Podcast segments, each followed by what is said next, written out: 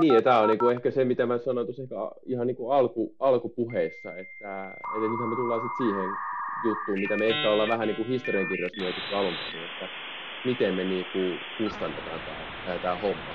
Että, että, että onko se nämä tämmöiset mikromaksut tai onko se joku tämmöinen joku muu, muu niinku tapa, tapa tehdä näitä asioita. No niin, tervetuloa meidän ATK-kästin pariin taas jälleen kerran. Mun nimi on, on jälleen kerran Lindholmin Otto. Ja tänään on ehkä aikaisemmista jaksoista ja teemoista, jos ei teemoista, niin jaksoista sillä tavalla poikkeava aihe. Mä luulen, että tänään puhutaan aavistuksen vähemmän juridiikasta ja ehkä jonkin verran enemmän teknologiasta ja, ja bisneksestä. Tänään nimittäin aiheena on puhua öö, mitäs mä sanoisin, ad-tekistä ja verkkomainonnasta ja markkinoinnista. Ja pitkällisen järjestelyn tota, lopputuloksena me ollaan vihdoinkin kaikki kolme henkilöä tota, tässä virtuaalistudiossa nyt päästy samalle linjalle ja samaan paikkaan samaan aikaan. Ää, tarkoittaa siis sitä, että mun lisäksi ää, linjoilla on tänään ää, Joonas Saukkonen ja Santeri Jaakkola.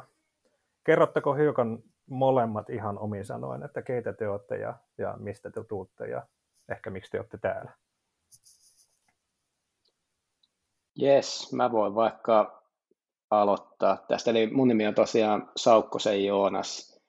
Uh, mä oon nyt itse asiassa tällä hetkellä viidettä vuotta Fonectalla, uh, just nimenomaan digimarkkinointi, digimainonnan parissa teen töitä ja asiantuntijatausta. Tällä hetkellä vedän tota, tota, noita meidän digimarkkinoinnin asiantuntijoita, että sieltä löytyy sekä mainontaan, optimointiin että sisältöihin erikoistuneita uh, osaajia meiltä. Ja jos miettii, miettii vähän pidemmällä syklillä, niin varmaan kokonaisuudessaan kokemusta markkinoinnista pääasiassa nimenomaan digipuolelta, niin semmoinen jotain 5 ja 10 vuoden väliltä, myös, myös tuolta asiakaspuolelta, rahoitusalalla aikaisemmin työskennellyt. Mutta tosiaan, niin kuin mitä Otto sanoi, niin ei, ei ehkä niin tota legal tai ää, sitä puolta ole välttämättä niin hallussa, mutta enemmän sitten toi, toi markkinoinnin ja bisneksen näkökulma. Miten Santeri? Joo, eli Santeri Jaakkola, on tosissaan nimi, ja itselläkin, itselläkin on toi digimainonta tausta, tausta vahvana, eli on alun perin lähtenyt tähän vähän niin kuin puolivahingossa alalle siitä, että piti kehittää tädin yrityksille kotisivuja jotain alta 15-vuotiaana, ja se oli ehkä se mun, miten mä sitten sain huumaannun digimarkkinoinnista ja tästä digitaalisuudesta ylipäätänsä, ja sen jälkeen on johdonmukaisesti mennyt kohti, kohti digimainonta töitä ja, ja, ja aikaisemmin olin samalla tavalla kuin Joonas niin asiantuntijana, eli, eli autoin asiakkaita noissa digimainonnan mainonnan ongelmissa ja tein sitä mainontaa ja pyrin hankkimaan niin kuin asiakkaille uusia, uusia asiakkaita digimainonnan keinoin. Ja nytten sitten on markkinointijohtajan roolissa sitten Planeetta Internet-nimisessä yrityksessä, joka tarjoaa niin kuin domain eli verkko, verkko-osoitteita, mutta myös sitten hosting eli, eli semmoista paikkaa, minne ne kotisivut tai verkkokaupat voidaan laittaa. Eli ne pitää aina jossa, jossakin sijata, niin semmoisia palveluita me myydään sitten erilaisille yrityksille, niin mä vedän siellä markkinointia ja, ja, ja pyritään hankkimaan uusia asiakkaita markkinoinnin keinoin. Eli se on se meidän päätapa hankkia uusia asiakkaita. Ehkä, ehkä vielä ennen kuin mennään niin kuin varsinaiseen asiaan, niin, niin taustotukseksi ehkä kiva tietää, että syy minkä takia mä ajattelin, että otetaan tähän väliin tämmöinen vähemmän niin sanotusti lainopillinen jakso, niin liittyy siihen, että, että sitten taas jos mä ajattelen tätä teemaa niin kuin juristin ja mun itseni työkentän kautta ja, ja kollegojen kautta, niin me, me, me juristit sitten, niin me puhutaan hirveästi kyllä niin kuin asiasta, mutta me katsellaan tätä hyvinkin vahvasti niin esimerkiksi ja ennen kaikkea tietosuojaregulaation ja tällaisten niin kuin evästeiden ja suostumuskysymysten ja ja, ja tota, tämmöisen niin kuin tietyn kulman kautta, niin mä ajattelin, että voisi olla ihan virkistävää käydä tätä toimialaa läpi sellaisten ihmisten kanssa, jotka ei välttämättä ajattele kaikkea ensin juridisesti. Niin tämä, tämä pohjastus huomioiden, niin kun te kuitenkin olette molemmat mua fiksumpia tässä asiassa, niin haluaisitteko te avata hiukan sitä, että mitä tämmöinen niin sanottu verkkomainonta nyt ylipäänsä on? Jep, tuosta on itse asiassa varmaan ihan hyvä lähteä liikkeelle ja, ja siis mä vähän veikkaan, että vaikka moni ymmärtää sen eri tavalla, niin todennäköisesti kukaan, kukaan ei ole väärässä, että et siinä varmasti on semmoisia veteen piirrettyjä viivoja, viivoja sen osalta, että mikä, mikä lasketaan nimenomaan verkkomainonnaksi, mutta jos lähdetään niin kuin ihan, ihan niin kuin juurta jaksaa asiaa miettiä, niin ehkä sitä on helpointa ajatella näiden, näiden isojen kautta, että jos mietitään niin kuin esimerkiksi Google, jolta löytyy, löytyy tosiaan hakukone, missä voi mainostaa, mainostaa niihin hakuihin perustuen, minkä lisäksi sitten löytyy, löytyy myös niin esimerkiksi display-verkostoa sekä YouTubea, missä pystyy sitten tämmöistä bannerimainontaa tekemään ja, ja, ja niin kuin tuota videomainontaa, minkä lisäksi on sitten just Facebookia, LinkedInia tuo sosiaalisen median puolella. Sekä sitten tietysti vielä, vielä sitten on Google-verkoston ulkopuolella myös, myös niin kuin display-tekemistä tuota näyttömaino, tai display siis on käytännössä näyttömainontaa, ja näyttömainonta taas tarkoittaa niitä mainoksia, mitä näkyy vaikka jossain tuolla suurten uutismedioiden sivustoilla. Ja tavallaan, tavallaan sitä voi ehkä miettiä, miettiä just nimenomaan noiden, noiden suurten pelureiden kautta, mutta ehkä, ehkä tuosta jos vielä tiivistää, niin tosiaan ne tärkeimmät elementit varmaan siellä on, on just se hakumainonta, eli haun yhteydessä näytettävät mainokset. Sitten on, on se näyttömainonta, eli joko siellä verkkosivuilla ne, ne kuvamainokset, mitä, mitä näkee, ja sitten myös, myös niin kuin tuo sosiaalisen median mainonta, eli Facebook ja LinkedIn, ja tavallaan, tavallaan se on, on myös osaltaan tietynlaista näyttömainontaa, ne kaikki mainokset, mitä siellä kunkin käyttäjän fiilissä näkyy. Ehkä tolleen lyhyesti ja mahdollisimman epäselvästi, niin tuossa, tuossa verkkomainonta, mitä, mitä se niin kuin ainakin omasta näkökulmasta on. Mitäs Santeri, tuleeko sulla, sulla jotain lisäyksiä tuohon vielä? No ei, mun mielestä ne on ihan, ne on ihan hyvät pää, pääkategoriat, eli justiinsa niin kuin medioissa, medioissa, uutismedioissa olevat mainokset, haku, haku, tai hakukoneessa olevat mainokset ja sitten on nämä sosiaalisen median mainokset. Nämä on niin kuin nämä, mihin niin kuin iso, isommat rahat menee niin kuin Suomen markkinassa. Että siellä, sit, siellä on erilaisia variaatioita sitten sen, sen ulkopuolella sitten, että miten voidaan niin kuin asiakkaita tavoittaa. Että se on, siellä on esimerkiksi vaikka, puhutaan sitten suosittelijoista tai tämmöisestä, nyt kun on vaikka paljon blokkaajia tai, tai, tai videoiden tekijöitä, niin kuin vaikka YouTuben puolella, niin sitten se mainonta voi ottaa semmoisiakin niin askelia ehkä enemmän semmoiseen suuntaan, että suositellaan, suositellaan vaikka videossa jotain tai blogissa jotain tiettyä palvelua tai nostetaan sitä esille. Että se on sitten niin kuin näitä, näitä muita, muita kategorioita niin kuin tälle isossa, isossa kuvassa ajateltuna. Joo, mun mielestä erittäin hyvä ja tarpeellinen tarkennus just tuohon, mitä se verkkomainonta todellisuudessa on. Mutta jos nyt sitten niinku hetken aikaa tota, leikitään analogialeikkiä, niin, niin toi nyt kuulostaa siltä, että eikö se ole vähän sellaista, sama, se, tavallaan, niin kuin, eikö sama asia on nyt ollut jo pidemmän aikaa, että jos mä ajattelen, muistelen sitä niin kuin 90-luvun loppua, kun, kun mä olin nuori ja käytin Napsteria ja tota, alkoi olla hakukoneita ja muutenkin nettisivuilla alkoi olla jotain kaupallista sisältöä, niin, niin kaupallisia bannereita on, on ikään kuin mainospaikkoina myyty ja niillä on mainostettu jotain jo kauan aikaa. No sitä on ehkä vaikea sanoa, ehkä, ehkä niin kuin Google-videossa aikanaan tai YouTubessa ei ollut tämmöisiä mainoskatkoja niin kuin niitä nykyään, mutta telkkarissa niitä on toki ollut jo pitkän aikaa. Yeah. Niin, niin eikö tämä nyt, se, näitähän on ollut aina, mutta, mutta nyt sitten se seuraava kysymys, ja tästä ehkä vähän aasin siltanakin on sitten se, että, että miksi tästä puhutaan nykyään ja minkälainen, minkä takia tämä on eri tavalla Framilla niin se nyt sitten liittyy kuitenkin siihen taustalla olevaan teknologiaan ja toisaalta niihin toimijoihin, minkä takia tämä on vähän eri pelikenttä kuin se oli silloin 20 vuotta sitten. Niin osaatteko, osaatteko te niin kuin avata sitä, että mistä tämä tavallaan niin kuin toimiala ja minkälaisista toimijoista ja toisaalta teknologioista tämä sitten koostuu?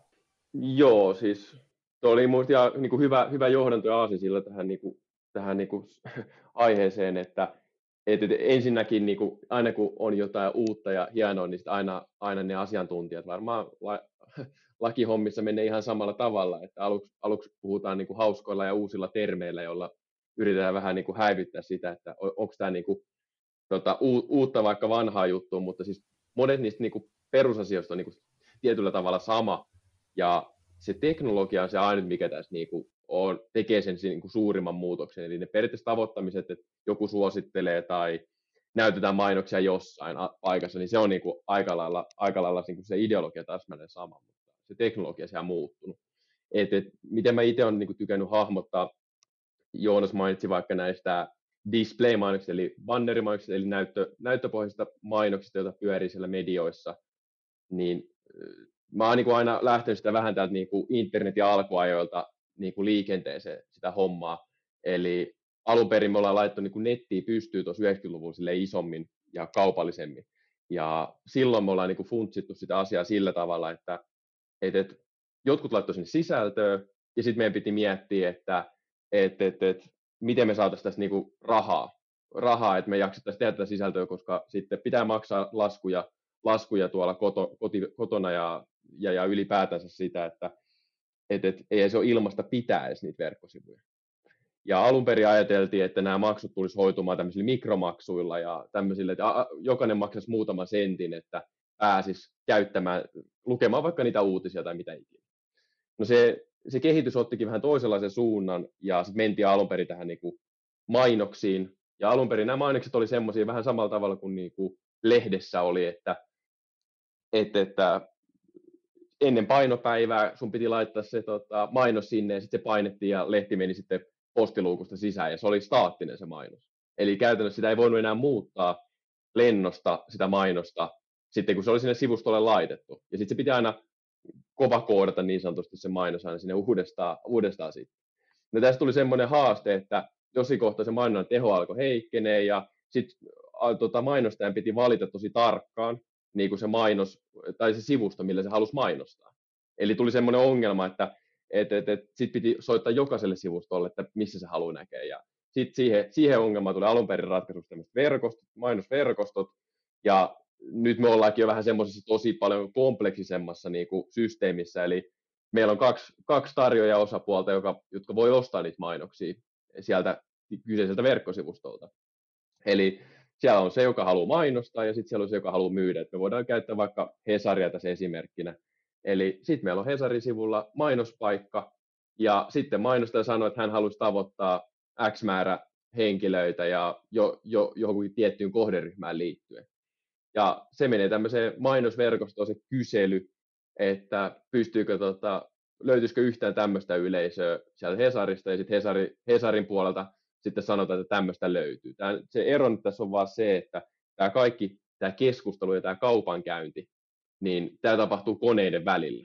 Eli tässä ei niin kuin ihmiset ole sinänsä siinä sotkemassa asioita, vaan me sanotaan, että me ollaan valmiit maksaa tuhannesta näytöstä vaikka viisi euroa, niin sitten Hesarin puolelta sanotaan, että tämmöisiä näyttöjä olisi tarjolla.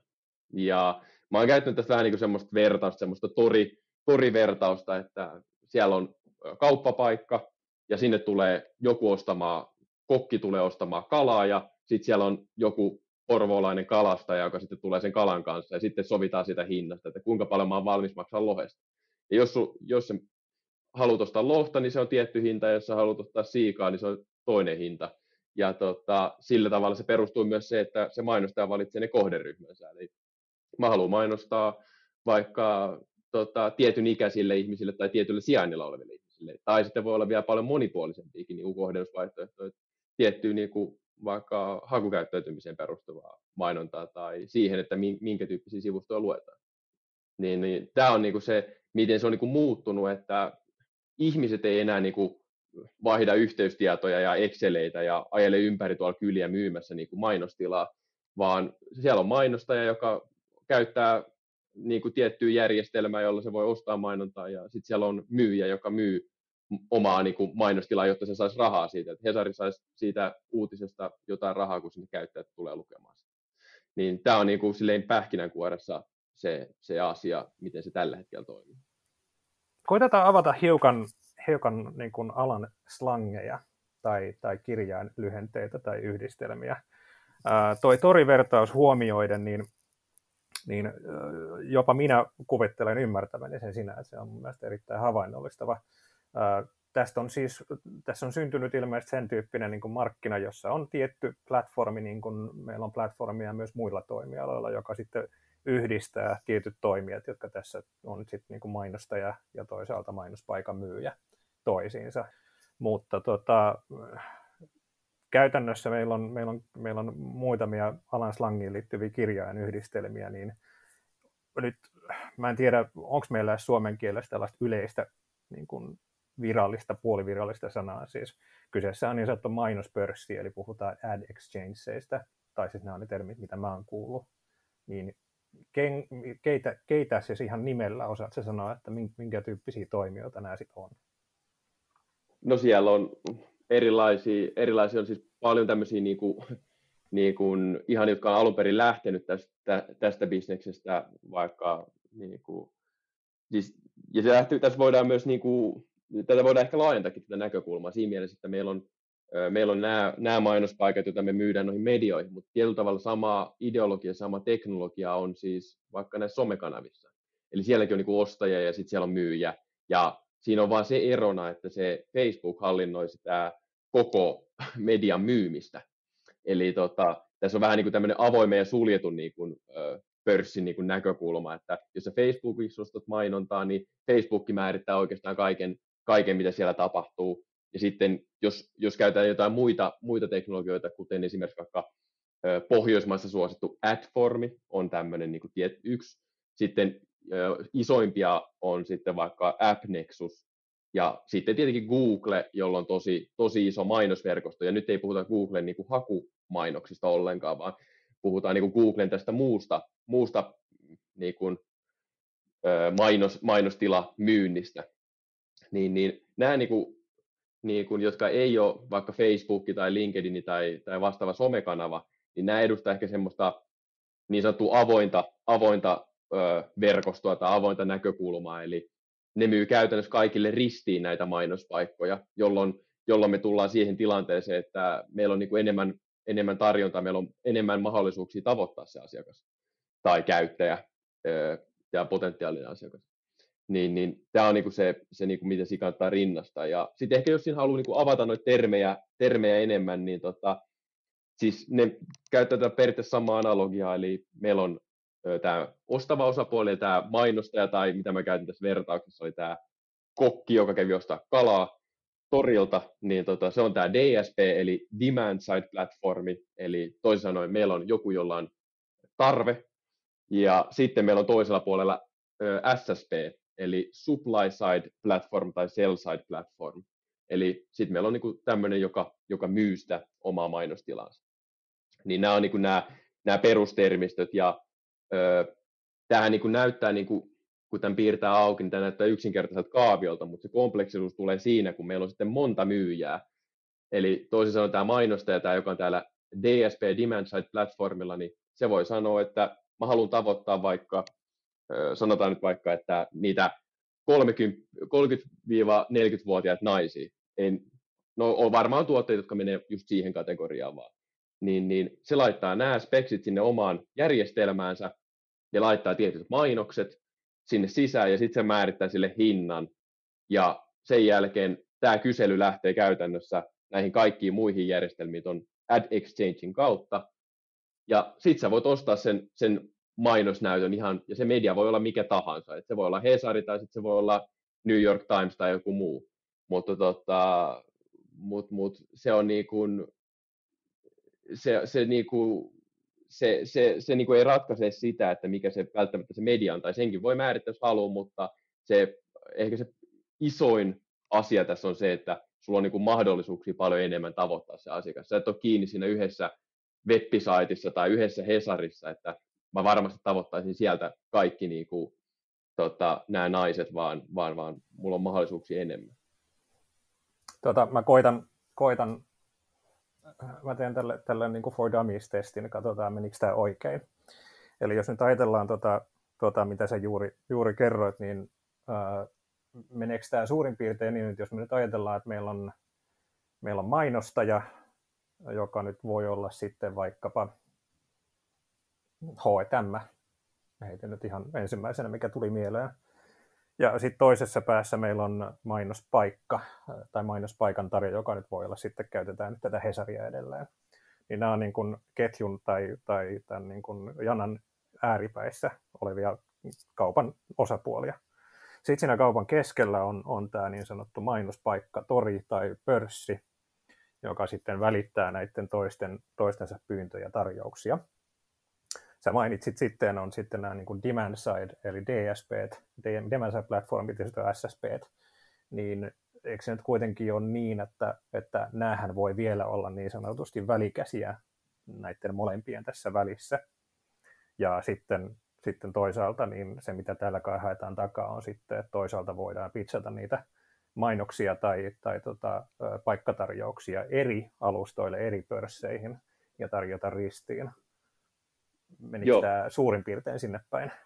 Joo, siis kyllä, ja siis se on niinku, mä yritän pitää se aina niinku kohtuun niinku simppeleen, sä niinku hyvin, sen, hyvin sen sieltä nappa, nappasit, eli tuohon niinku, tuossa on niinku se, ne ehkä se, niin kuin sit jos mennään niin kuin eteenpäinkin, tässä varmaan käydään sitä läpi muutenkin keskustelua, mutta se, just se haaste tulee siinä, että, että nämä voi ketjuttua aika paljon. Eli tota, tässä voi olla niin kuin toinen tarjoaa, joku tarjoaa toiseen paikkaan ja sitten myykin sen eteenpäin johonkin toiseen ja se voikin olla niin kuin, se voi ollakin joku ihan, ihan niin kuin toinen kuin se sun oletus ad exchange, mistä sä vaikka ostat sen mainonnan. Eli toisin sanoen, se voi, voi olla sitten ihan joku toinenkin periaatteessa. Mutta niin kuin yleisellä pää, niin kuin sillä pääsee niin kuin pitkälle, että automatisoidusti niin sulla on mainostaja ja sitten sulla on mainospaikan myyjä. Ja, tota, ja, ja sitten siinä välissä automaatio hoitaa sen kaupankäynnin niin sanotusti. Yes. Tota, pahoittelu nyt jo kaikille kuulijoille, jos ette pysy kärryillä, mutta tota, mulla on itse asiassa ihan pointti tässä mun mielestä, mä menen siihen kohta, mutta tota, käydään vielä yksi, yksi tämmöinen kirjainlyhenne läpi. Tota, osaatteko kertoa, mikä on sitten DMP ja kehen se liittyy tai keihin se liittyy? No mä voin jatkaa, jatkaa siihen ja Joonas voi, voi, voi lisäillä, mitä siinä on, mutta tota, no DMP on lyhenne semmoisesta sanayhdistelmästä kuin Data Management Platform. Eli toisin sanoen tämä mainostaja yleensä, niin tota, sillä voi olla vaikka oma, oma tota, DMP, jossa se on vaikka koostanut erilaista dataa. Se voi olla myös siellä toisellakin puolella, mutta se summa summarum on se, että data management platformin niin kuin päätarkoitus on kerätä eri lähteistä dataa, jotta me ymmärrettäisiin asiakkaista enemmän. Ja sen jälkeen me voitaisiin käyttää sitä niin kuin mainonnan kohdentamiseen. Ja se, mikä se data sinne tulee, niin se on yleensä niin kuin evästepohjasta, eli evästeet on näitä selaimessa toimivia, niin kuin, no suomeksi ne on keksejä, mutta se on hirveän kuvaava, kuvaava englanninkielinen termi on se cookies, eli toisin sanoen pieniä tämmöisiä tekstitiedostoja käytännössä, jotka siellä selaimessa säilytetään. Niiden niin kuin peruskäyttötarkoitus on ollut se, että kun sä menet vaikka verkkokauppaan, niin se selain muistaa, että mitä tuotteet sä oot lisännyt siihen sun ostoskoriin tai esimerkiksi, että mitä kieliversio sä käytät. Jos sä menet vaikka jollekin tietylle sivulle, missä on useita kieliä, niin sitten se muistaa, että minkä kieli, kieliversion sä oot valinnut. Tai jotain muita vastaavia tämmöisiä. Mutta sitten on myös, sitä voidaan käyttää myös niin kuin mainontan kohdentamiseen niitä evästeitä. Eli, eli, eli me voidaan niin kuin sanoa, että sä oot vaikka käynyt Hesarin sivulla ja sitten kun sä meet jollekin toiselle sivulle, niin siellä näkyy tota, Hesarin mainos vaikka sä et ole Hesarin sivulla, koska ne on tunnistanut, että sä oot käynyt siellä ja siitä on jäänyt eväste sun selaimeen. Ja tota, tämä on se, mitä sillä data management platformilla taas halutaan niin kuin hallita ja ymmärtää, että minkälaisia, minkälaisia evästeitä on ja minkälaisia kohderyhmiä nämä mahdollisesti olisi. Ja niitä avulla me voidaan myös kohdentaa sitä mainontaa. Se on sitten pakko sanoa ehkä tästä data management platformista, että, että, että se on vähän semmoinen teknologia, joka oli tosi kuuma topikki tähän, tähän päivään asti. Ja sitten kun tota, erinäköiset tekniset haasteet ja sitten regulaatio, niin tota, on, on ehkä vähän sijoitettu enemmän kantaa, niin, niin, niin, niin se alkaa olekin sitten kohta myös vähän ohi muodista, että se siirtyy sitten toiseen, toisenlaisiin vastaaviin järjestelmiin, niin kuin missä halli, hallinnoidaan ja yritetään ö, laittaa yhteen muotoon dataa ja sen jälkeen kohdentaa mainontaa. Mutta Kyllä. Tota... Ja ehkä tuohon voisi niin kuin vielä lisätä ja tiivisti, tiivistää tavallaan sen, että mikä se DMPn alkuperäinen käyttötarkoitus tai mitä, mitä ongelmaa se niin kuin mainostajille tai markkinoille tuli ratkaisemaan, on nimenomaan just se, että kun, kun mietitään tuota verkkomainontaa, niin siinä on todella paljon voi olla erilaisia teknologioita käytössä, jos sitä laajennetaan vielä yleisesti niin kuin digimarkkinointiin, digimainontaan, niin siellä, siellä on niin kuin ihan järkyttävä määrä niitä teknologioita, mitä yhdellä, yhdellä niin kuin markkinoillakin voi olla käytössä. Ja haaste on, on niin kuin nimenomaan se, että niihin kaikkiin kertyy jonkunnäköistä dataa, mutta niitä voi olla tosi vaikea yhdistää keskenään. Niin tavallaan, tai käytännössä on silloin siivoutunut tosi monen eri järjestelmään, jolloin sitten DMP on tuonut siihen ratkaisun sillä, että siihen pystyy integroimaan niitä eri järjestelmiä, tuoda niistä dataa sinne yhteen siiloon, minkä sisällä sitten sitä pystytään esimerkiksi käsittelemään, jatkojalostaa sitten tulevia vaikka mainonnan kohdennuksia varten. Kyllä. Salesforcehan on yksi DMP-tuotteen tarjoaja. Muistanko oikein, että Oraclekin tarjoaa jonkinlaista. Ja jo jompaa kumpaa tai molempia näitä vastaan on, on myös nostettu niin kuin ihan, ihan mehevän kokoinen juttu. En ole seurannut sitä, enkä nyt muista valitettavasti yksityiskohtia, että missä se menee tai missä maassa se olisi ollut, mutta mutta että näihin, näihin ehkä nyt tällainen niin kuin juristin näkökulmasta liittyy juuri se, että nämä on käytännössä ollut tällaisia niin kuin, melkein tällaisia datajärviin verrattavia tietyllä tavalla ratkaisuja, mihin niin kuin haetaan ja hillotaan, jos jonkinlaista dataa monista lähteistä, niin, niin niiden asettaminen niin kuin tähän GDPR-struktuuriin, jossa pitäisi kuitenkin sit monta asiaa selvittää ja laillisuuden suhteen niin tota monta asiaa tehdä ennen kuin sä voit koota dataa monista lähteistä yhteen paikkaan, niin tässä on yksi semmoinen tietty haaste. Ja syy, minkä takia mä haluaisin käyttää aikaa tähän niin, kuin, niin sanottuun käsitemäärittelyyn, niin on juuri se, että, että oikeastaan tämä ehkä monimutkaisuus havainnollistaa sitä, minkä takia tämä ehkä on sit meidän alallakin tällainen kuuma peruna on se, että, että jos meidän lainsäädäntö lähtee sellaisista periaatteista, että kullakin yksittäisellä ihmisellä olisi pitäisi olla niin kuin ymmärrettävää se, että miten heidän tietoja kerätään, mitä tietoja kerätään, missä niitä kerätään, kenelle niitä luovutetaan, niin tota, niin kuin Santer hyvin kuvasi, niin tämä toimiala on kehittynyt sellaiseen suuntaan, jossa toimitaan äärimmäisen verkostomaisesti, eli ei ole lineaarisia tietyllä tavalla niin kuin pisteitä siinä niin sanotussa tietojen jakamisketjussa, vaan ne voi verkottua hyvinkin paljon, jolloin tätä kautta se ehkä ehkä muodostuu se tavallaan se niin kuin yleinen haastavuus, minkä, mikä sitten liittyy tänne niin kuin juristien pöydälle. Se, mitä mä olisin tuohon halunnut vielä lisätä, on se, että se voi nyt vähän niin kuin kuulostakin hassulta moni, monista niin kuin kuulijoista ja silleen, niin kuin, jotka tulee ala ulkopuolelta, miten, miten me ollaan niin kuin tämmöisessä tilanteessa, että et, et, et, et on niin kuin tullut kehityspolkuja ja meillä on tosi verkottuneet nämä palvelut ja, ja, ja miten, miten, miten tilanne on mennyt tämmöiseen ja miksi me nyt ruvetaan sitten miettimään yhtäkkiä asioita.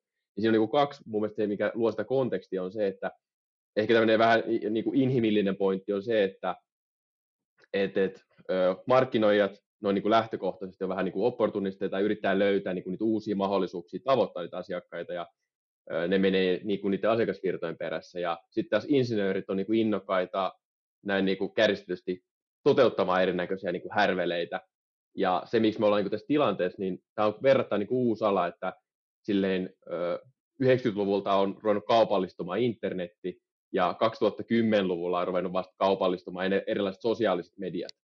Niin se, se konteksti siihen, että me, onko me niin lainsäädäntö esimerkiksi ollut tarpeeksi messissä tai, tai tai muuta, niin, niin, niin siinähän meillä on niin kuin haasteita ollut. Ja sen takia me ollaan tässä tilanteessa, että me ollaan koko ajan menty eteenpäin ja katsottu sitä vaan niin kuin yhdestä näkökulmasta, ja sitten me ollaan yhtäkkiä huomattu, että nyt ei enää ole, nyt ollaankin niin verkottuneet, että meillä on vähän niin kuin haasteita aina pysyä niin kuin itsekään perillä, että kuka toimii ja kenen kanssa.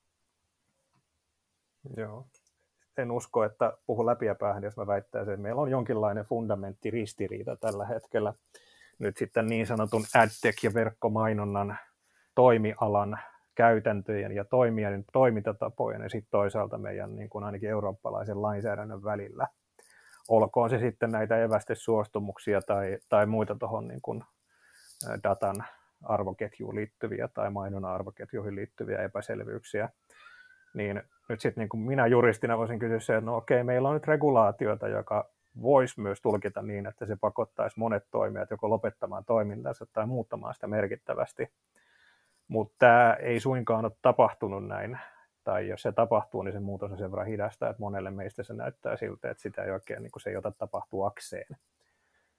Niin sitten mun luonnollinen kysymys on se, että okei, että jos niin kuin esimerkiksi nyt GDPR, joka on muuttanut maailmaa mustavalko- mustasta valkoiseksi tai päinvastoin, niin miksi näin on? Ja silloin mä kysyn sen, että joku varmaan sitten kuitenkin haluaa maksaa jollekin siitä, että tällaista mainontaa tehdään ja toteutetaan, niin mikä tässä nyt sitten on, jos me aloitettiin siitä, että mainoksia on ollut niin iät ja ajat, niin mikä tästä tekee niin arvokasta? Niin, mun mielestä kannattaa niin kuin eka, mä vähän puran sitä vähän, menen vähän eka ylä, ylä, ylätasolle eka, että niin pitää miettiä eka niin kuin yritystoiminnan nä, näkökannasta, että meidän pitää tehdä niin kuin vaikka vähän mitä ne omistajat haluaa, haluu vaikka vähän fyrkkaa, fyrkkaa, että se firma tekisi, okei, no miten, miten rahaa tehdään, öö, mä en keksi ihan hirveän montaa muuta keinoa kuin sen, että on asiakkaita, jotka ostaa niitä palveluita. No sitten pitää rupea kysyä sitä seuraava kysymys, että, että miten me saadaan niitä asiakkaita. No se on sitten taas vähän semmoinen kysymys, että me saadaan niitä öö, niin kuin markkinoinnilla no, niin kuin laajassa kategoriassa, eli puhutaan niin kuin myynnistä, ja, myynnistä ja mainonnasta ja, ja, ja ö, brändistä ja tämmöistä asioista. Ja silloin meidän pitää rupea miettimään sitä, että ö, johonkin rajaan asti me pystytään niin kuin kasvamaan ja saamaan sitä lisää rahaa niin kuin tilille sillä, että kaikki kertoo, kaikki sukulaiset, että, että, että tämä on tosi hyvä firma ja ne on tosi, tosi hyviä ja ostakaa niiltä mutta jossain kohtaa tulee se raja vasta, että A, siellä tulee kilpailua, tai B, ei ole vaan tarpeeksi ihmisiä, jotka tietäisi sun palveluista. Ja sitten sun pitäisi rupea tavoittaa niitä ihmisiä jollakin tavalla, jollakin niin kuin merkityksellisellä tavalla.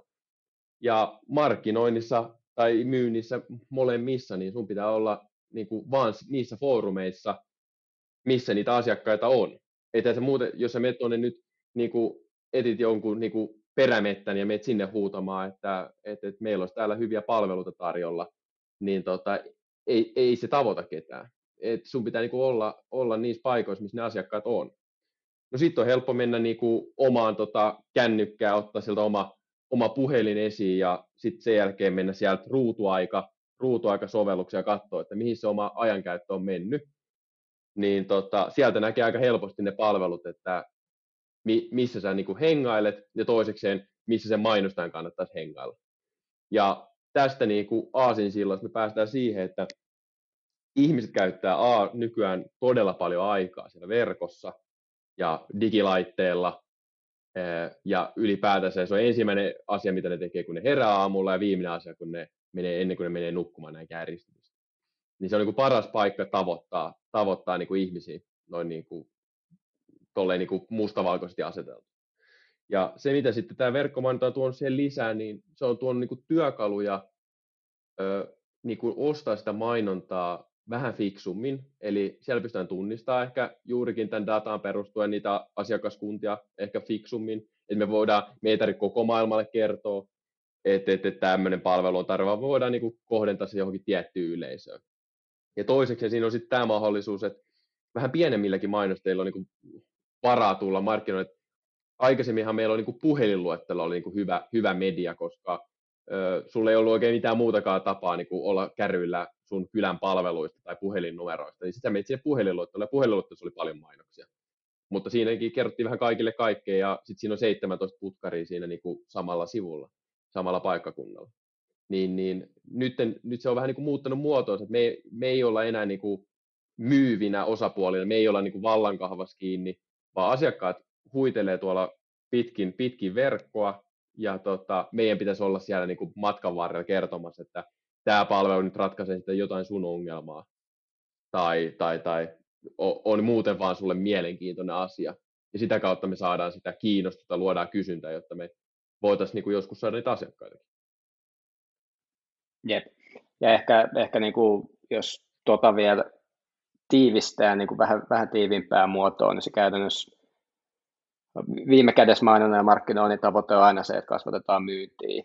Ja se, että me saadaan myyntiin, niin totta kai meillä pitää, pitää olla sit niitä ostavia asiakkaita, ja ennen kuin meillä voi olla ostavia asiakkaita, meillä pitää olla ihmisiä, jotka on kiinnostuneet meidän palveluista, ja ehkä ennen sitä jopa vielä rakentaa sitä tunnettuutta silleen, että meidän palveluista ylipäänsä tiedetään.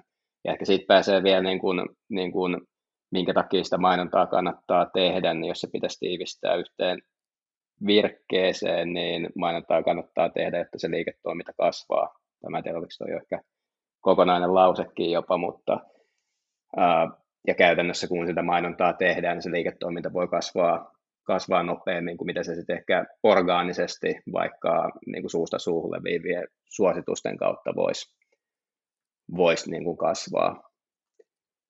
Ja, ja ehkä niin kuin Santeri osittain, osittain tuossa avasi jo niin kuin myös tota mainonnan tehokkuutta, ja just jos mietitään, mietitään esimerkiksi, mitä digimainonta just on tuonut, niin ehkä se on tasapäistänyt nyt eri kokoisia mainostajia, eli uh, jos miettii niin kuin noita isoja massamedioita, TVtä ja sanomalehtiä ja, ja tällaisia historiassa, niin se saattaa olla, että niihin pääseminen maksaa aika paljon. Ja jos saat vaikka yhden miehen uh, joku putkiyritys tai vastaava, niin se ei välttämättä ollut realistista sinne kovin kummoisia mainoksia saadakaan. Mutta nyt sitten kun meillä on esimerkiksi sosiaalista mediaa ja Googlea, missä, missä se pystyt ostamaan mainosnäyttöä, no käytännössä ne huutokaupat käydään mainosnäyttöperusteisesti, niin yhä, yhä niin kuin pienemmillä mainostajilla on mahdollista hyödyntää noita, noita työkaluja ja tavallaan avaimia siihen liiketoiminnan kasvuun nyt digin avulla. Ja tuohon mun mielestä lisäyksenä vielä, että, että, että se kilpailutilannehan vaikuttaa paljon siihen, että pitääkö mainostaa vai eikö. Että jos sä oot niin kuin ainut, sulla on hirveästi asiakkaita ja sä oot se ainut niin putkari tai mikä ikinä palvelun tarjoaa, niin se on niin kuin ihan, ihan fine ja silloin ei välttämättä tarvikaan mainostaa. Sekin kysymys pitää niin kuin pystyä esittämään, mutta, mutta nyt kun me ollaan niin kuin, tässä puhuttu tästä verkottumisesta niin kuin enemmänkin, niin sit samalla niin kuin, niin kuin megatrendit kuin vaikka globalisaatiot ja muut vastaavat, niin meillä on enemmän ja enemmän palvelutarjontaa. Et me nyt voidaan puhua vaikka, että Amazon tulee Suomeen tai, tai, tai jotain muita vastaavia palveluntarjoajia, niin se ei oikein riitä sitten, että jos ei tee sitä mainontaa. Että sä et ole niin kuin näkyvillä ja sitten oot siellä niin kuin omassa, omassa toimistossa ja huutelet siellä, että miksei ketään kiinnosta koska lähtökohtaisesti asiakkaat ei, niin kuin, niitä kiinnostaa niiden omat jutut. Ja ei niitä kiinnosta, että et, et, et, olisiko jollain niin kuin maailman paras niin kuin tilitoimistopalvelu jossain saatavilla, vaan, vaan, vaan niitä kiinnostaa enemmänkin se asia, että, et, et miten ne saa omat ongelmat ratkaistua. Ja se on myös niin se yksi, yksi tulokulma siihen, siihen asiaan. Et kilpailu lisääntyy ja sitten sun pitäisi pystyä siinä kilpailussa pysymään mukana ja kertomaan se, silleen, että oikeasti oot siinä niin asiakasta jotenkin lähellä.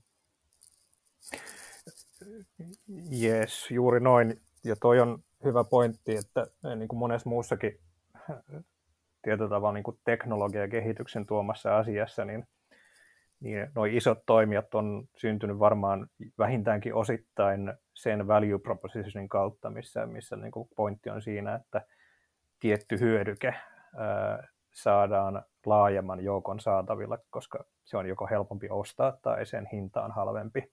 Eli on pystytty tarjoamaan jotain helpommin, joka aikaisemmin oli vaikea. Puhuttiin sitten niin kuin taksin tilaamisesta tai, tai mistä tahansa. Mutta semmoinen juttu, mikä mua ehkä nyt ainakin kiinnostaa vielä lisäksi, on se, että mitä, mitä niin kuin mä kuulen kanssa yhtenä argumenttina, mitä mun mielestä ei vielä nostettu esiin, on se, että, että verrattuna siihen, minkälaista mainonta oli joko ihan printtiaikana tai sitten edellisenä ATK-aikana, on se, että että on jollain tavalla mitattavampaa nyt tämä nykyinen mainonta, niin mikä teidän fiilis tai näkemys tai ehkä jopa tieto on siitä, että kuinka tarkkaa tämä nyt sitten lopulta on, kuinka hyvin niin kun sillä datalla ja äh, niillä, niillä työkaluilla, mitkä tuolla markkinoilla käytössä, niin aidosti tavoitetaan ne henkilöt, jotka sen profiilin perusteella arvioidaan haluavan jotain tiettyä tuotetta tai palvelua. Ja toisaalta se, että kuinka hyvin pystytään oikeasti mittaamaan sitä, että, että, että mitä siitä seuraa siitä mainoksesta. Mä pahoittelen, tässä on itse asiassa kaksi vähän isompaakin kysymystä, mutta nyt kun ne muistan kysyä, niin mä kysyn. Eli, eli ensimmäinen liittyy siihen, että onko tämä oikeasti ää, niin täsmällistä kuin toisinaan ehdotetaan ja niin laadukasta. Ja toisekseen se, että niin kuinka hyvin pystytään mittaamaan sitä, että jos käyttäjä nyt päätyy johonkin verkkokauppaan ostamaan jotain, niin kuinka tarkasti pystytään tietämään, että hän nyt varmasti saapui tuon eikä tuon toisen mainoksen kautta, kun hän oli saattanut eilen katsoa Facebookissa yhtä mainosta ja, ja toissapäivänä tota, YouTubessa sitä samaa ja sitten meni huomenna ostamaan sen. Kyllähän se, niin jos mietitään, uh, verrataan sitä vielä niin siihen perinteiseen mainontaan, niin on se huomattavasti helpommin mitattavissa, koska tai etenkin silloin, jos ne asiat, esimerkiksi ostotapahtumat tapahtuu siellä verkossa, jolloin, jolloin sä oot ehkä nähnyt mainontaa verkossa ja mahdollisesti tehnyt se ostoksen, eli konvertoitunutkin suht nopeasti siinä, mutta et siinä, siinä on kuitenkin, kuitenkin myös esimerkiksi se aspekti sit mukana, että vähän riippuen siitä, mistä, niin kun, mistä toimialasta ja minkälaisista tuotteista, palveluista on kyse, tai ehkä, ehkä enemmänkin, että minkä koko siinä on. Mitä, mitä tavallaan monimutkaisempi ja hankalempi se ostoprosessi on, niin, niin sitä vaikeampi niitä asioita on ihan täysin aukottomasti mitata. Et jos mietitään niin kuin esimerkkinä vaikka, vaikka joku kuulakärkikynän ostaminen, mulla on tarve, että mä tarviin kuulakärkikynä, jotta mä voin allekirjoittaa vaikka jonkun sopimuksen, niin, niin, niin se nyt voi tietysti triggeröityä helpostikin siitä, että mä näen, näen vaikka jotain uudelleen mainontaa, kun mä oon käynyt jo niihin jossain sivustoilla tutustumassa ja klikkaan sitten siitä mainoksesta ja ostan sen saman tien, jolloin se todennäköisesti on aika pitkällekin mitattavaa. Mutta sitten taas mietitään, että jos, jos on ollut ostamassa vaikka jotain asunto-osaketta tai, tai kiinteistöä, niin todennäköisesti se on taas sitten semmoinen ostos, minkä, minkä osalta joudutaan ehkä konsultoimaan sitä puolisoa tai, tai jos mietitään sitten yrityspuolella, niin kysymään mahdollisesti esimiehiltä, tiiviltä ää, mielipidettä asiaa ja sitä joudutaan miettimään, jolloin se tavallaan niin kuin saattaa katketa se niin kuin mittaaminen siinä, jolloin niin kuin lyhyellä aikavälillä se voi olla hyvinkin mitattavaa, mutta ehkä sitten pidemmällä aikavälillä se mittaaminen, mä näkisin, että se on edelleen aika pitkälti samanlaista kuin mitä se on ollut myös historiassa mainonnan osalta. Niin, se on, se on just, just noin, ja se mitä mä niinku, niinku loppuviimein niinku näen, näen siinä, että siinä oli ehkä pieni, pieni maniaali päällä ehkä meidänkin digimarkkinoiden niinku keskuudessa, että totta kai pitää pystyä mitata sitä, että tuleeko kauppaa, ja me nähdään se nopeammin, varsinkin jos sä pystyt myymään niin kuin suoraan siellä verkkokaupassa tai nettisivun välityksellä tai sulla on niin kuin no, lyhyt se ostoputki silleen muutenkin, niin se on niin kuin helpommin havaittavissa se, että nyt tapahtuu jotain. Mutta se suurin hyöty on ennemminkin siinä, että sun on niin kuin helppo muokkaa niitä. Niin kuin mä käytin tätä Hesari niin kuin että se, että jos sulla on niin kuin mainoksissa jotain, niin kuin, sä haluaisit kokeilla eri, erityyppistä lähestymistapaa, niin sitten kun se on mennyt painoon se lehti, niin sit sä et sitä enää muuta. Mutta se, miten digimainonnassa sit on niinku helppo tehdä, ja mikä on niinku tosi sinänsä niinku ihan hyvää, hyvää dataakin tulee siitä, että minkä tyyppiset mainokset vaikka toimii. Et, et, et, nyt ei puhuta niinku lopputuloksesta ehkä vielä, että tuliko meille kauppaa vielä niin paljon, mutta siinä niinku lyhyellä tähtäimellä me voidaan verrata paljon nopeammin, että onko meidän parempi myydä tällä kestävän kehityksen periaatteella tätä, tätä tuotetta vai sillä, että tämä on tosi halpa. Me voidaan testata sitä tosi nopeasti ja data kertoo meille sen, että kumpi näistä mainoslähdöistä niin tota, toimi paljon niin kuin tehokkaammin. Ja silloin meidän niin kuin hukka vähenee ehkä siinä, ja me päästään nopeammin niin kuin kehittämään sitä mainontaa semmoiseen suuntaan, joka resonoi meidän asiakkaille. Nyt tässä on niin kuin kyse kumminkin siitä, että me pystytään puhumaan asiakkaille silleen, että, että niitä kiinnostaa. Niin, niin se on se yksi. Ja sitten toinen asia on se, että, että, että loppuviimein näissä on se haaste, että niin kuin jokainen näistä palveluista haluaa itse saada sen, niin kuin, että sanotaan nyt, että meillä on vaikka Facebook-mainontaa ja sitten meillä on Googlen hakusanamainontaa ja sitten meillä on vielä oma web, web-analytiikka, joka seuraa kotisivujen niin kuin, tekemistä, että miten, miten paljon liikennettä kotisivuille ja muuta on. Niin näissä on se ongelma on se, että jokainen näistä haluaa, että me ollaan näytty Facebookissa mainos, niin se laskee itsellensä sen, että tämä kauppa tuli sen takia, koska me näytettiin tämä mainos. Ja sitten hakusanamainonnassa saa, se on kumminkin tullut hakusanamainoksen kautta. Ja silloin se, sekin laskee itsellensä siitä niin kuin hyödyn. Niin siinä saattaa tulla niin kuin tuplana tai triplana se, niin kuin, se sama, sama ostos. Ja silloin, jos niitä laskee niin kuin suoraan yhteen esimerkiksi, niin, niin, niin sitten niin kuin se näyttää niin kuin, niin kuin, niin kuin triplasti paremmalta se myynti, myyntisarake, kun sä menet sitten kysymään taloudesta, että, että, paljon me tehtiin kauppaa ja näyttääkin ihan erilaisen. Niin, niin tämä niin kuin ei ole niin mustavalkoinen, että, että ne olisi pelkästään huonoja asioita, tai että se ei niin kuin kertoisi jotain trendiomasta dataa, mutta eh, ehkä joillakin, joillakin markkinoilla sit saattaa ehkä mennä se, se fokus unohtua siinä, että välttämättä kaikkea niitä asioita ei voida mitata ihan niin tarkasti kuin ehkä luullaan. Ja sitten siinä on vielä teknologiset haasteet, että kuinka paljon voidaan sitten träkätä asioita. Juuri näin, ja tämän, tämän takia tämä oli mun mielestä niin kuin hyvä, hyvin, hyvin selostettu. Mä ehkä nyt sitten tavallaan niin kuin summaroin tuon oman kysymykseni ja tämä niin mitattavuusargumentin siltä osalta, tai, tai sillä tavalla, että, että itse asiassa se kuulostaa olevan niin, että kysymys ei ole, ei ole niinkään siitä, että, että tämä ei olisi mitattavaa, tai onko se vai eikö se ole mitattavaa, vaan se on mitattavampaa kuin ennen, koska ennen ei pystytty juurikaan mittaamaan tai oltiin niin kuin huomattavasti abstraktimpien niin kuin tietojen perusteella niitä tulkintoja tekemässä. Et kysymys ei olekaan siitä, että, että tämä nyt niin kuin tarjoilee sinulle valmiita faktoja. Tuo on mun mielestä aika, aika hyvä summarointi. Niin, sit... tuon... niin sano vaan. Ei kun jatka vaan. Tota, ei, mulla itse asiassa tuli, tuli ajatuskatkos tähän.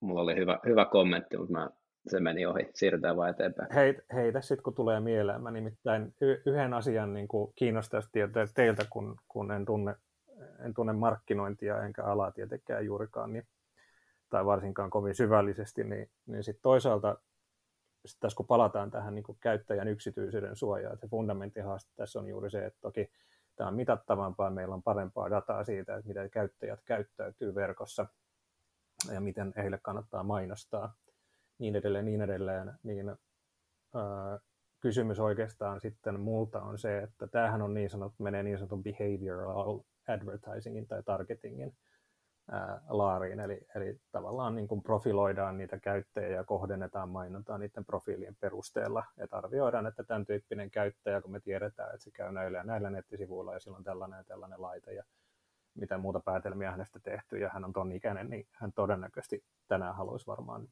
sitten ostaa tällaisen tai tollaisen tuotteen tai palvelun. Ja tämä on se, on, on se, on se tavallaan sitten lainsäädännöllistä ja, ja toisaalta eettisestikin se hankala juttu. Niin toisinaan sitten tuodaan esiin, että miksei voitaisiin tehdä kontekstuaalista mainontaa. Eli, eli ei niinkään keskityttäisi sen käyttäjän profilointiin, vaan mainostettaisiin nettisivulle tai sisältöön tai mikä muu tahansa konteksti, jossa nyt mainoksia tai tilanne, jossa nyt mainoksia esitetään, niin siihen kontekstiin sopivia tuotteita arvioitaisiin. Tässä kontekstissa käyttäjät todennäköisesti on altistuvia tämän tyyppisille mainoksille. Niin onko teillä itsellä minkään tasoista näkemystä, tuota, faktaa tai sitten ö, valistunutta arvausta siitä, että minkä takia kontekstuaalinen mainonta ei sit ole valtavirtaa tai edes ilmeisesti niin suurta kuin jotkut haluaisivat tai on sitä mieltä, että se voisi olla. No sehän voi tietysti olla nyt, kun, kun näitä evästen muutoksia tässä pikkuhiljaa on tullut ja tulee eteen, että se kontekstuaalinen kohdentaminen on taas jossain kohtaa niin kuin yksi niistä valitsevista tavoista, millä, millä sitä mainontaa kohdennetaan.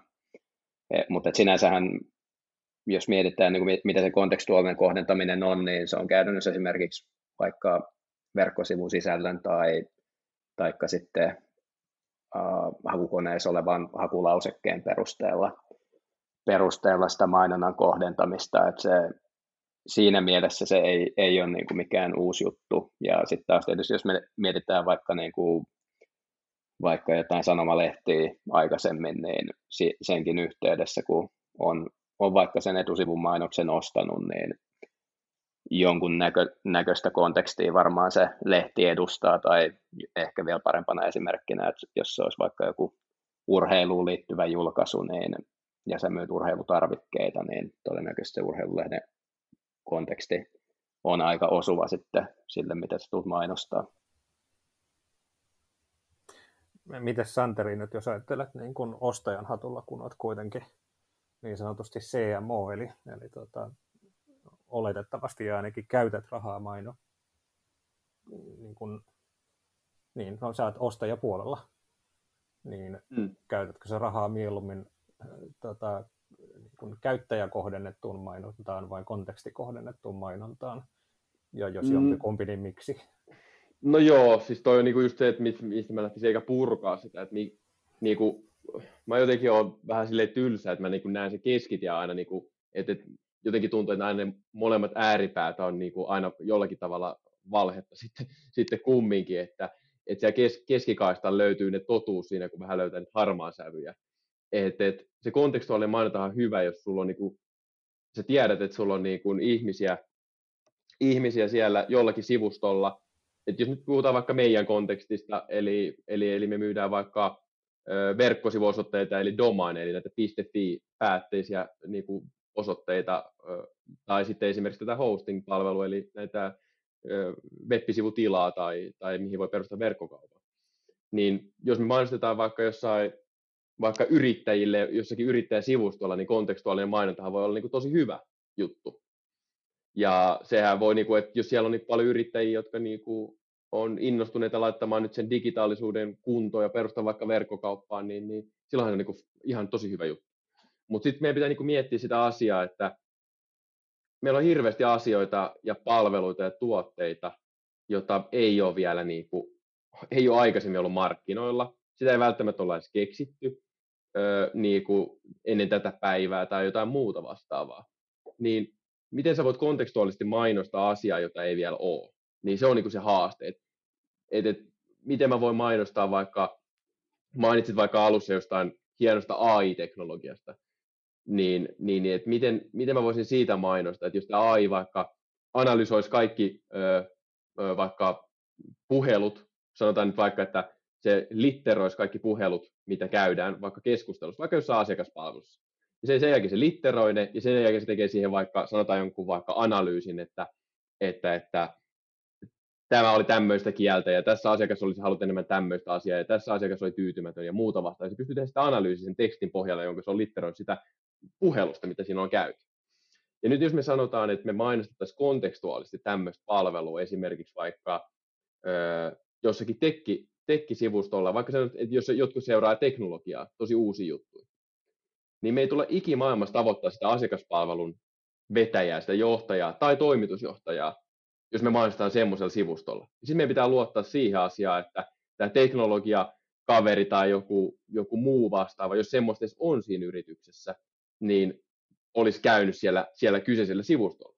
No siitä tulee niin markkinoinnillisesti hirveän iso ongelma, että, että jos me yritetään tämmöistä tämmöistä niin palvelu, uutta palvelua myydä, jota ei ole vielä, ja me yritetään siellä pelkällä kontekstuaalisella tavoittaa, niin sittenhän me jäädään, niin kuin, me ei pystytä kertoa niille asiakkaille, jotka sen pitäisi tietää. Ja meidän pitäisi keksiä sitä aika uusia, uusia tapoja niin kuin viedä se niin kuin, niiden silmien eteen, vaikka se voisi olla niille äärimmäisen hyödyllinen ja saada äärimmäisen hyvää niin kuin, ö, tulosta ja muuta aikaiseksi, jos me saisi sellaisen palvelun käyttöön.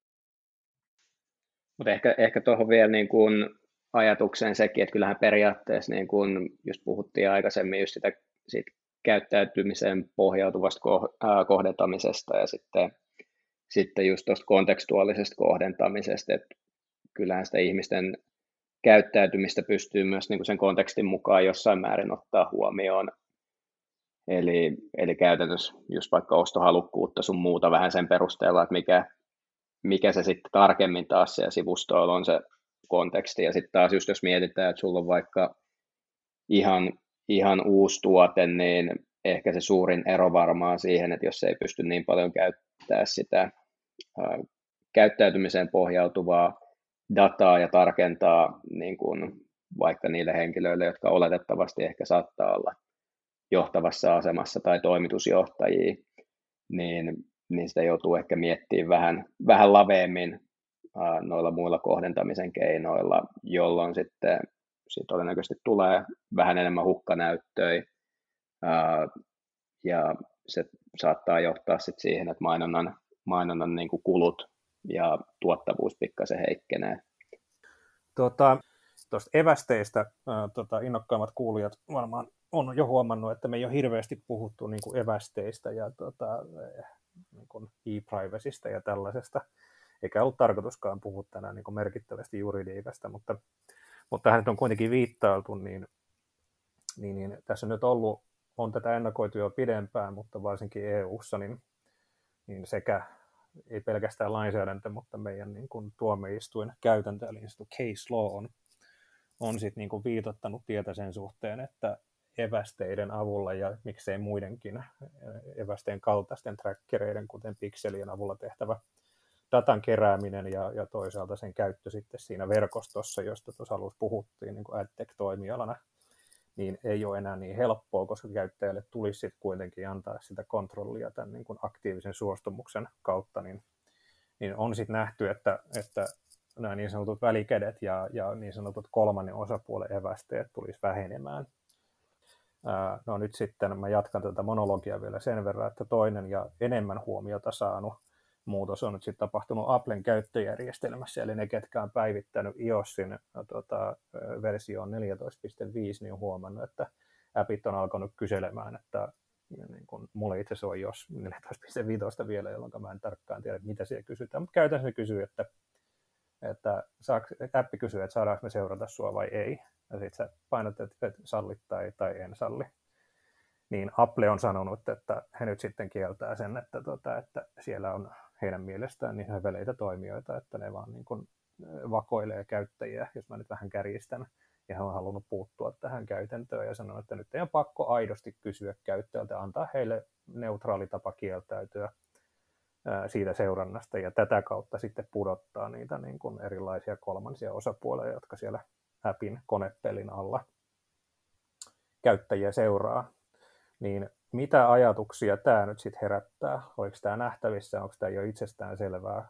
No siis ehkä, ehkä niin kuin ihan alkuun voisi ainakin itse kommentoida, että on tämä nyt varmasti semmoinen asia ollut, mitä on osattu odottaa, että koska kuitenkin, kuitenkin esimerkiksi toi Safari ja olisiko Firefox, niin tainnut kieltää, kieltää ne jo aikaisemmin. Ja sitten jos mietitään niin kuin mennään vielä historiasta taaksepäin ja mietitään, mitä, mitä varten evästeet ehkä alun perin on tullut, niin ehkä ne on enemmän ollut just siihen käyttöön, että, että niin kun, kun sä meet vaikka sinne jonnekin verkkosivulle, niin sun käyttökokemusta voidaan, voidaan niin kuin sen osalta parantaa, mutta sitten myöhemmin on keksitty myös, että miten sitä voi esimerkiksi hyödyntää mainontaa ja sen kohdentamiseen paremmin. Ja yleisesti mä ehkä, ehkä niin kuin itse näen, että varmaan tuo muutos niin kuin parantaa yksittäisten käyttäjien tietoturvaa, mikä on, on niin kuin tosi hyvä, hyvä juttu ja varmaan voisin kuvitella, että tulevaisuudessa tulee kuitenkin ratkaisuja siihen mittaamiseen ja, ja niin kuin tällaiseen attribuutioon, eli, eli Santeri tuossa aikaisemmin puhu, puhu siitä, että kaikki esimerkiksi kanavat saattaa sen yhden kaupan tai konversion mitata itselleen, jolloin attribuutio sitä, joka on aikaisemmin perustunut näihin evästeisiin, niin sitä pystytään sitten niin kuin erilaisilla mittaustavoilla niin kuin määrittelee, että minkä, minkä arvon sitten kukin kanava siinä käyttäjän matkalla on siitä saanut. Ja mä uskon, että tuohon kyllä, kyllä niin kuin löytyy ratkaisuja, mitkä sitten on kuitenkin semmoisia win-win kaikille, että se, se myös takaa sen käyttäjän tietoturvan. Joo, ja siis ehkä mä kelaan vielä sen, sen verran taakse, me ehkä se jäi vielä niin kuin, tietyllä tavalla läpikäymättä, mikä me ehkä otetaan niin kuin, tietyllä tavalla oletuksenakin tässä niin kuin keskustelun kesken, että et, et, mua niin kuin markkinoijana, niin eihän siis kiinnosta pätkän vertaa niin kuin yks, yksittäinen henkilö. Et, et se välillä tulee, tässä menee vähän niin kuin, keskustelukin menee vähän semmoiseen niin kuin, ehkä vääriltä kantilta siihen, että et, et, ihan kuin mä olisin niin kuin supossa töissä, että mä niin kuin yritän kohdentaa mainontaa niin kuin käsin valitsen jollekin ja, ja tutkin tämän yhden henkilön niin kuin matkaa ja seuraan niin kuin siinä olan takana, että mitä se tekee netissä. että sehän ei ole ollenkaan markkinoiden näkövinkkelistä kiinnostavaa, vaan kiinnostavaa on niin kuin ymmärtää isompia kokonaisuuksia, isompia kohderyhmiä, jotka on merkityksellisiä meidän niin kuin yritykselle. Eli toisin sanoen sitten tämä, mihin sitten tämä data on, on käytetty, niin on se, että nämä, mm, nämä eri, vaikka sanotaan, että vaikka Facebookissa on algoritmi, joka niin kuin näyttää sitten erokkaasti niitä mainoksia tietyille henkilöille, ja tota, aina kun on algoritmi tai jonkin sortista tekoälyä taustalla, niin se vaatii niin kuin toimijaksi tosi paljon niin kuin dataa.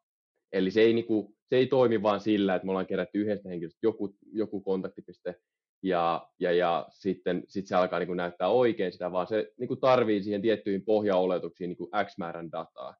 Ja mä en nyt sano sitä, onko se hyvä tai huono asia, vaan se, mikä esimerkiksi tämän niin kuin iOS tai tämän Applen, Applen niin kuin päivityksen yhteydessä, niin tämähän on se suurin, niin kuin, miksi Facebook on sitten hyökännyt tota, Applea vastaan, on se, että heillähän menee se algoritmi käytännössä ihan niin kuin tietyllä tavalla, ei nyt voi sanoa sekaisin, mutta se, se ei toimi enää yhtä tehokkaasti.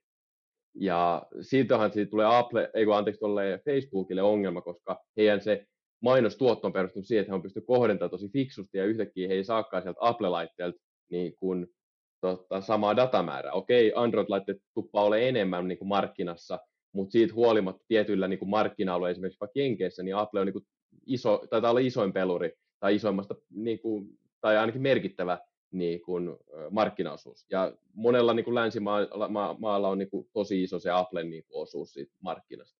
Niin se vaikuttaa siihen datan, datan saantiin aika paljon. Ja se, mitä se nyt se muutos just tekee, on se, että se, niin kuin tuossa vähän tulikin johdannossa, että että, että se käytännössä katkaisee nämä, nämä näiden eri sovellusten väliset niin tiedon, tiedonvaihdot sen Applen, Applen tarjoama IDn perusteella. Eli se, mikä se ID, mainos ID siellä taustalla lymyilee, niin tota, se ei saa sitä tietoa, jos sä estät sen siinä, siinä kun sä avaat sen sovelluksen. Ja silloin sitä dataa ei kuule, ei kuule Facebookille, mutta ei kuule muillekaan. Ja se on se, niin kuin se pihvi, mikä tässä on. Sitä me voidaan niin kuin tästä keskustella, että, että, Apple voi nähdä itsensä niin kuin, tietoturvan ja tietosuojan niin kuin, puolesta puhujana, mutta mä en ihan noiden jenkkifirmojen kanssa ihan uskon näin niin kuin yleviin, yleviin tota, tulokulmiin, mutta he nyt niin kuin itse vahvasti pitää tätä kantaa. Ja sittenhän tässä on se, että he käyttävät aika isoa valtaa siinä, että he laittaa sen, sen pois ja silloin se vaikuttaa Facebookin bisnekseen. Ja Facebook on taas argumentoinut sitä, että tämä vaikuttaa niihin pienyrittäjiin kaikista eniten, eniten ja, ja koska he ei voi nyt mainostaa yhtä tarkasti, että isolla mainostajilla aina rahaa käyttää mainontaa ja markkinointia, mutta pienillä mainostajilla pitäisi käyttää tarkasti ne budjetit, vähän niin kuin Joonaskin tuolla aikaisemmin sanoi siitä asiasta, että tämä kohdennetumpi mainonta on sitten siihen parempaa. Niin nyt tämä, tämä optio sitten menee ehkä, ehkä, kun sitä dataa tulee vähemmän kerättyä. Ja tota, molemmissa aika vähän niin kuin väitteiden sisällä on vähän ilmaakin, mutta, mutta niissä on niitä totuuden siemeniäkin näissä ehkä molemmissa näkökannoissa. Tuo on mun mielestä tosi hyvä pointti Santerilta, että tavallaan se voi johtaa semmoiseen tilanteeseen, jossa ainakin niin kuin hetkellisesti, kunnes niitä uusia ratkaisuja keksitään, niin tämä taas eriarvostaa niitä mainostajia, koska sen takia, että isoilla on, on sitä rahaa ja budjettia, niin siellä todennäköisesti pystyy, pystyy niin kuin monimutkaisempiakin ratkaisuja hyödyntämään, kun taas niillä pienemmillä yrityksillä ei välttämättä ole sitä aikaa ja resursseja lähtee, lähtee niin kuin hirveästi miettimään uusiksi niitä asioita, vaan se tarvii odottaa, että uh, muut, muut pelurit niitä keksii. Mutta uh, myös toi, mitä Santeri ihan aluksi, aluksi tuossa sanoi äskeisessä puheenvuorossa, niin oli erittäin hyvä ja tärkeä nosto, että tosiaan sinänsähän mainostajia, tai niin kuin sitä mainostajaa itteensä, niin olisi se tosi kiva, jos pääsisi mittaan niin kuin ihan joka ikisen interaktio ja miten ne on vaikuttanut siihen, että se kauppa on joskus syntynyt. Se ei ole kovinkaan realistista, eikä, eikä mun mielestä välttämättä tarpeellistakaan, uh, mutta nyt on nyt vähän katkee ajatus. Mitä, mitä sä Santeri sanoitkaan siinä aikaisemmin? Niin, mä sanoin vain lähinnä siitä, että kohderyhmien koko on niin kuin se, yeah. mikä merkitsee mainostajalle. Joo, joo siis nimenomaan, että eihän me yritetä, ei me haluta edes tunnistaa yksittäisiä ää, henkilöitä sen takia, että todennäköisesti ei siinä olisi liiketoiminnallisesti yhtään mitään järkeä, vaan nimenomaan ne suuret kohderyhmät on neitä, tai suuret riittävän tarkat kohderyhmät on niitä, mitkä meitä kiinnostaa.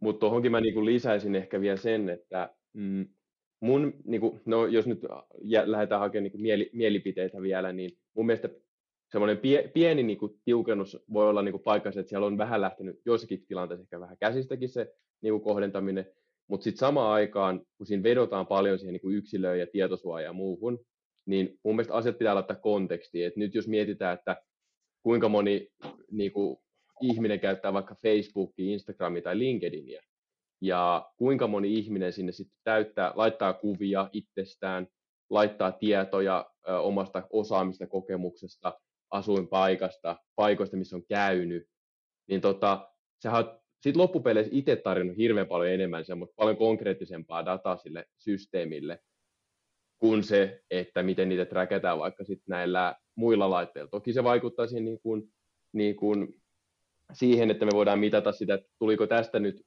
kauppa, mutta niin, niin kuin eri, eri niin kuin softien välillä tai, tai laitteiden välillä.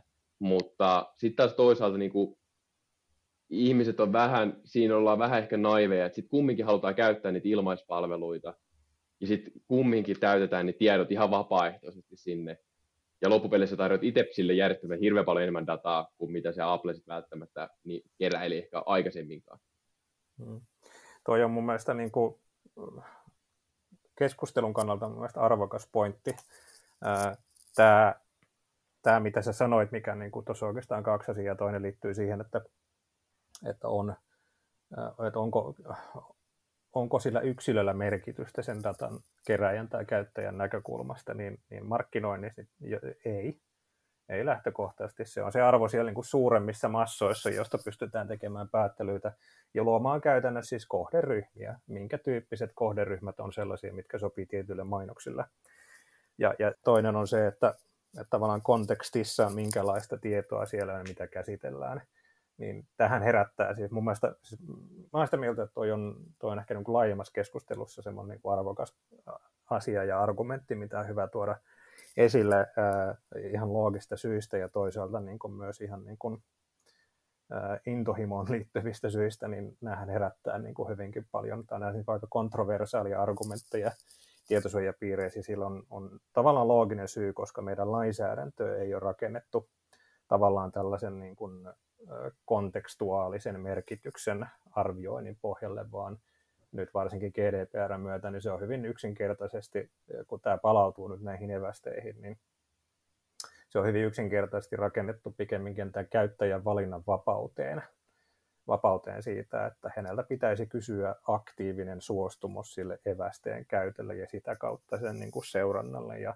ja okei, no sitten jos oikein juridisoidaan, niin se on sitten niin kuin oma vielä kysymyksensä siitä, että se mitä tietoa sinusta kerätään, niin, niin kauan kuin se ajatellaan olevan sua koskevaa johonkin tietoa, eli henkilötietoa, niin tarviiko siihenkin nyt suostumuksen vai käykö siihen joku tämmöinen, niin, tai sitten niin sanottu oikeutettu etutyyppinen muu peruste.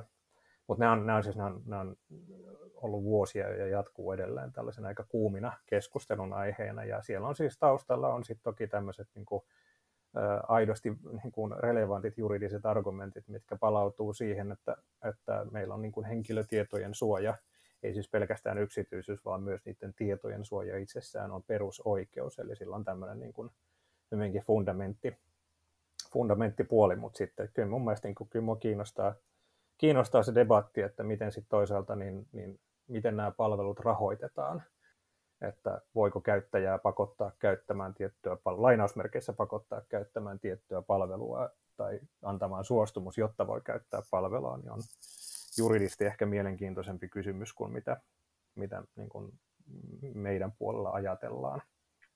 Mutta tota, ehkä, niin, tai jos teillä on jotain sanottavaa, niin sanokaa vaan.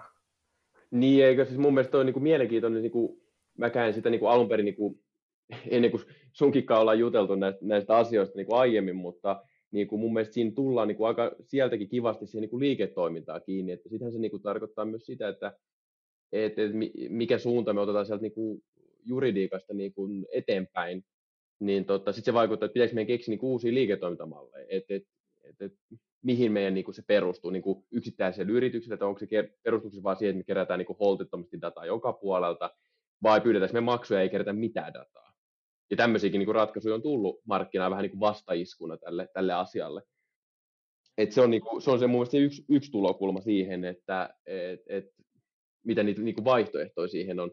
Ja sitten toinen on se, että sit jos me laitetaan vaikka, niin kuin, että me päädytään siihen, että me halutaan, että ne vaikka web-sivut olisi niin kuin mahdollisimman paljon niin kuin ihmisten käytettävissä, eli ne olisi ilmaisia, ja silloin me laitettaisiin niin hirveät kyselyt siihen, että tota, et, et, et, et, et mitä kaikkea tietoa saa kerää, ja onko niin kuin sillä käyttäjällä oikeasti aito näkemys siitä, että no mikä teknologia nyt on häiritsevä ja mikä ei, estääkö se kaikki, tai vai häiritseekö sitä vaan ylipäätään, että kysytään niitä evästeitä vaikka jossakin välissä, tai tietojen keräämisestä, tai mitä ikinä.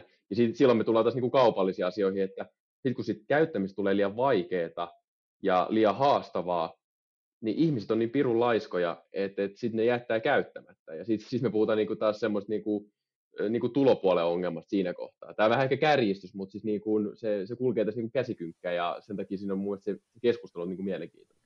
Eli tähän palautuu siihen kysymykseen, että, että kuinka, mikä tämmöisen niin kuin GDPR-vaatimuksen suostumuksen kriteeristö on. Ja ja se nyt on niin kuin yksinkertaistettu se, että suostumuksen pitää olla aktiivinen toimenpide, sen pitää olla vapaaehtoinen, sen pitää olla peruutettavissa ja, ja, tota, ja, ja sitten niin kuin, tämä kulminoituu ehkä nyt sitten näissä, niin kuin, näissä ympyröissä sellaisen keskusteluun, että käyttäjälle pitää tarjota aito mahdollisuus tehdä valinta, jossa se ää, ei anna sitä suostumusta. Ja mä oon ajatellut, että ehkä tämä olisi enemmän niin, kuin sit niin päin, että se ei, sitä ei voida, tai mun mielestä ei pidä tulkita toisin kuin tällaisiakin tulkintoja kuulee, niin mä oon sitä mieltä, että ei pidä tulkita niin, että, se, että sä kysyt suostumuksina ja sanoit, että mä voin päästää sut tänne verkkosivulle ainakin ilmaiseksi, jos sä annat suostumuksen, niin se on legitiimi se toiminta, jos sä antaisit siihen vaihtoehdon, jossa sä sanoisit, että okei, okay, no mä lupaan olla träkkäämättä sua, jos sä et anna suostumusta, mutta siis mun täytyy pyytää sut rahaa. Niin tämän tyyppiset vaihtoehtojen antaminen niin mun mielestä tarjoaisi aidon valinnan mahdollisuuden sille käyttäjälle. Nyt olkoonkin vaan on käytännössä tietysti niin, että, että tätä toista vaihtoehtoa ei tarjota, jolloin siis realistisesti niin, niin on kyllä munkin mielestä toisaalta sitten taas ihan perusteltu arvioida sitäkin, että onko tämän tyyppiset evästösuostumukset, sikäli kun niitä vielä käytetään, nythän tämäkin käytäntö on muuttunut, niin, niin onko se niin päteviä? Niin, ja tämä on niin kuin ehkä se, mitä mä sanoin tuossa ehkä ihan niin kuin alku, alkupuheissa, että, että nythän me tullaan sitten siihen juttuun, mitä me ehkä ollaan vähän niin kuin historiankirjoissa mietitty alun perin, että miten me niin kuin kustannetaan tämä, homma. Että et, et, onko se nämä tämmöiset mikromaksut tai onko se joku tämmöinen joku muu, muu niin kuin tapa, tapa tehdä näitä asioita. Et, et, et, mä itse halusin nähdä enemmän semmoisia vaihtoehtoja, että sä voit käyttää ilmaisiksi palvelua, tai sitten sä voisit niin kuin, maksaa siitä ja sitten se datan kerääminen jäisi, tai sä näkisit itse, mitä sut kerätään, tai mitä kaikkea. Mutta tota, sehän se olisi, niin kuin, se olisi mielenkiintoista nähdä, mutta tällä hetkellä ei ole vielä niin kuin, optimoitu noin palveluntarjoajat siihen, siihen malliin. Ja se, se tarjosi mun mielestä niin kuin aidon, aidon vaihtoehdon, koska se, se mikä tässä to, vaakakupin niin kuin toisella puolella on, niin jos me puhutaan vaikka sosiaalisesta mediasta, niin se haastehan piilee siinä, että siellä pitää olla niitä käyttäjiä. Ja sitten se ongelma tulee se, että joillakin on varaa laittaa johonkin palvelurahaa ja joillakin ei ole varaa laittaa johonkin palveluita. Joku ei halua sijoittaa, joku ei, niin kuin, tai ei halua sijoittaa. Niin sitten se, niin kuin, se kumminkin se palvelun hyöty piilee siinä, että siellä platformilla tai alustalla on niitä käyttäjiä. Oli ne maksanut tai ei ollut maksanut. Niin tota, se on se niin kuin, mihin mun mielestä tämmöistä tarvittaisiin tämmöistä niin kuin tulokulmaa, koska niissä on sitten kumminkin omia, omia hyötyjä. Hienoa. Nyt on, nyt on, tota, nyt on antaamuksella käyty asiaa läpi. Mä en uskalla ottaa tähän enää yhtään ainutta niin kuin seuraavaa ajatusta tai kysymystä, koska tota, ne eskaloituu hyvin nopeasti ja, ja tämä on äärimmäisen mielenkiintoista ja tässä nyt voisi viettää aikaa niin kuin pidemmänkin pidemmänkin tovin, mutta tota, ehkä lienee kohtuullista, että ruvetaan paketoimaan tämän päivän niin sanottua lähetystä. Mitäs tota, haluatteko, haluatteko lausua, lausua loppusanoja, mitä tapahtuu markkinalla seuraavaksi, tai, tai tota, tuleeko jotain yllättävää, onko jotain, mitä me ei osata odottaa?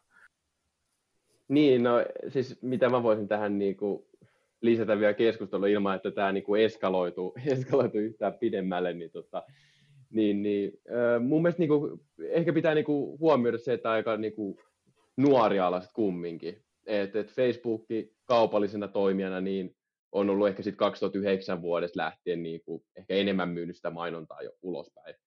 Ja nyt me ollaan 2021 vuodessa. Että se ei niin kuin ihan hirveän pitkä aika ollut. Sitten on tullut TikTokkeja ja muita vastaavia, niin me niin kuin tulee tämmöisiä erilaisia kanavia niin kuin purskahtelee koko aika niin kuin esille ja sinne eka, ekaksi menee nuoret ja sitten menee vanhemmat perästä näihin kanaviin. Jotkut kuolee heti pois ja jotkut ottaa enemmän tuulta allensa. Ja siinä ehkä se mielenkiintoinen debatti esimerkiksi TikTokin kanssa me tullaan sitten tämmöiseen, että sieltä tulee Kiina, Kiina mukaan tähän. Että aikaisemmin tämä ollut niin Jenkkien juttu tämä, tämä koko digibisnes, niin katsotaan mitä, mitä kiinalaisilla on tähän laitettavaa.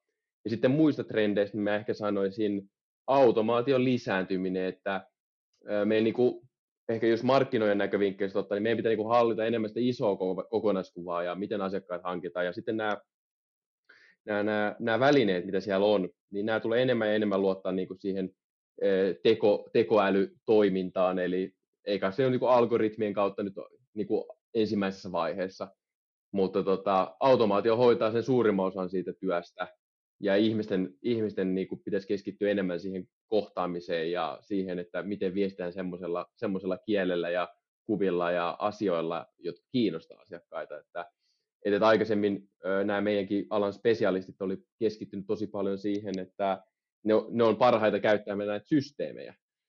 Ja sitten firmat osti ehkä konsulteilta sitten, että käyttäkää näitä systeemejä mun puolesta, mutta me ollaan koko ajan enemmän enemmän siirtymässä ehkä semmoiseen maailmaan, että Google ja Facebookit pyrkii myymään suoraan näitä palvelut yrittäjille. Yrittäjä laittaa luottokortin kiinni ja sitten yrittää painaa vain napista, että tuo minulle asiakkaita ja, ja, ja sitten alkaa mainokset pyörimään.